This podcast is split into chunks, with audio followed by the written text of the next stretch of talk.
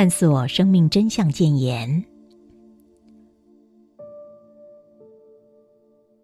如果您认同上述所说的，那么面对生命真相，相信在不知情下不可强赌单双，那你该如何做呢？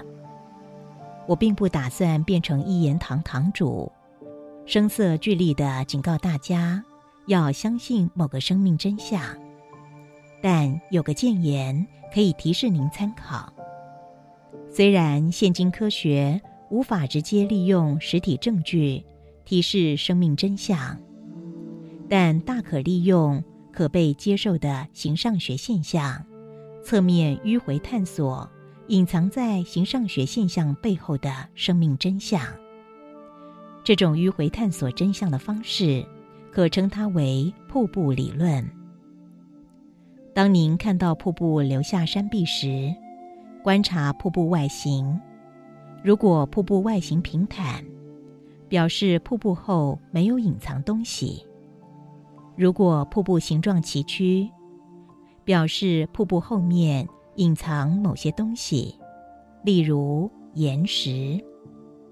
在这举个例子说明：铁验证磁场存在。人的眼睛无法看到磁场的存在，也无法量化这个磁场。科学家为了想展现磁场的存在，找到一个方法。他们拿一个 U 型条状磁铁放在一张纸下，然后在纸上随意撒下铁屑。纸上铁屑在磁铁磁力下，依磁场由北极弯向南极。优美整齐的呈现曲线弧度。这个实验令科学家迂回知晓磁场的存在，揣测蝙蝠飞行的电波存在。蝙蝠没有眼睛，但飞行时却可以准确的闪避障碍物。科学家找不到原因，但揣测蝙蝠飞行时。必定对前方发送某种电波，电波碰到阻碍回弹时，就知道前方有障碍物。创立量子学说的方法论，其实瀑布理论并不是一个创新的理论，量子学说就是借由这个理论建构的。二十世纪初叶，科学家很想了解宇宙。科学家知道，要达成这个企图，就得了解物质的本质。要了解物质本质，就得了解构成物质的最基本元素——微粒子。因为宇宙的一切，包含星辰、万物、你和我，都是由微粒子构成的。科学家研究这些所能切割的最小微粒子。发现一些很难想象的特质，简单的为大家做个介绍。面对任何物件，例如杯子，我们会感觉它是个固定不变动的实体，借此，科学家理所当然认定微粒子也必定是个固定不变动的实体。但答案是错的。科学家们惊奇的发现。物件最基础元素为粒子，并非如一般想象是个固定不变的物质，它倒像是个不定型、虚无缥缈的云。科学家根本无法定性为粒子。科学家们还惊讶地发现，微粒子根本不存在于固定地方，它随时可在任何地方。但也同时不在任何地方，它如鬼魅般不断的转移位置。科学家找不到它在哪儿，只能揣测它大概存在的位置。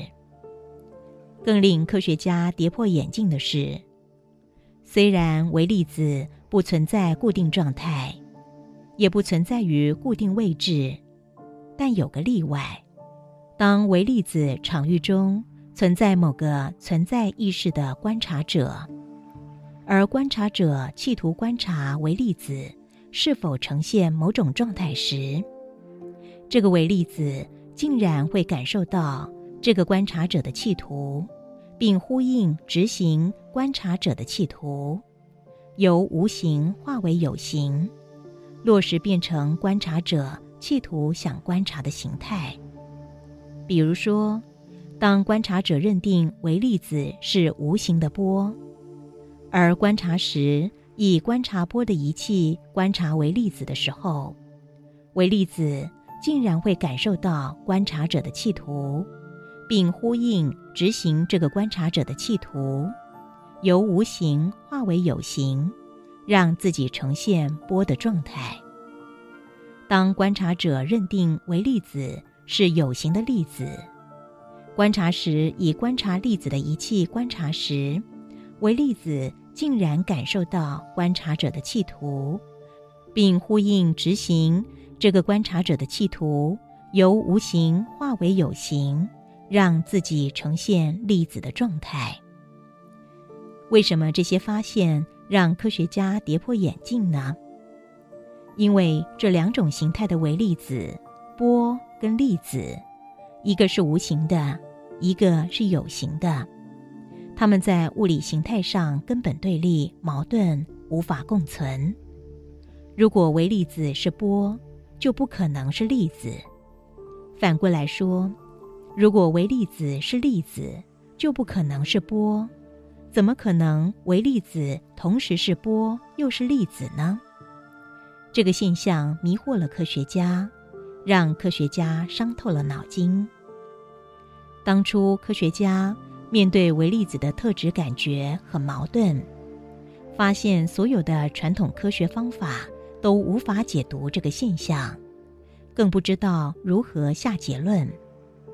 在众科学家束手无策下，丹麦的物理学家发现，只有迂回的利用瀑布理论。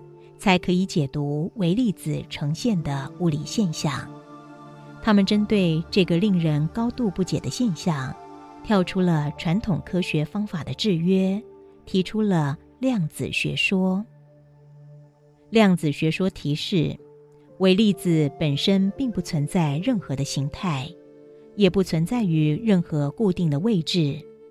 它只有在观察者存在时，呼应观察者的企图。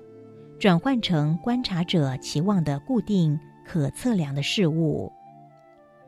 既然科学家开了先例，以间接迂回的瀑布理论诠释了微粒子的特质，那为什么科学不能引用解读量子物理的哲学观，解读一些形上学的现象，进而利用它迂回探索生命真相呢？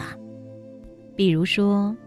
你不能够直接用五官或意识者感觉到神、高维灵性世界或神圣智慧能量意识的存在，但可以间接的观察跟其相关的一些可靠的形上学现象，利用它探索它存在的痕迹。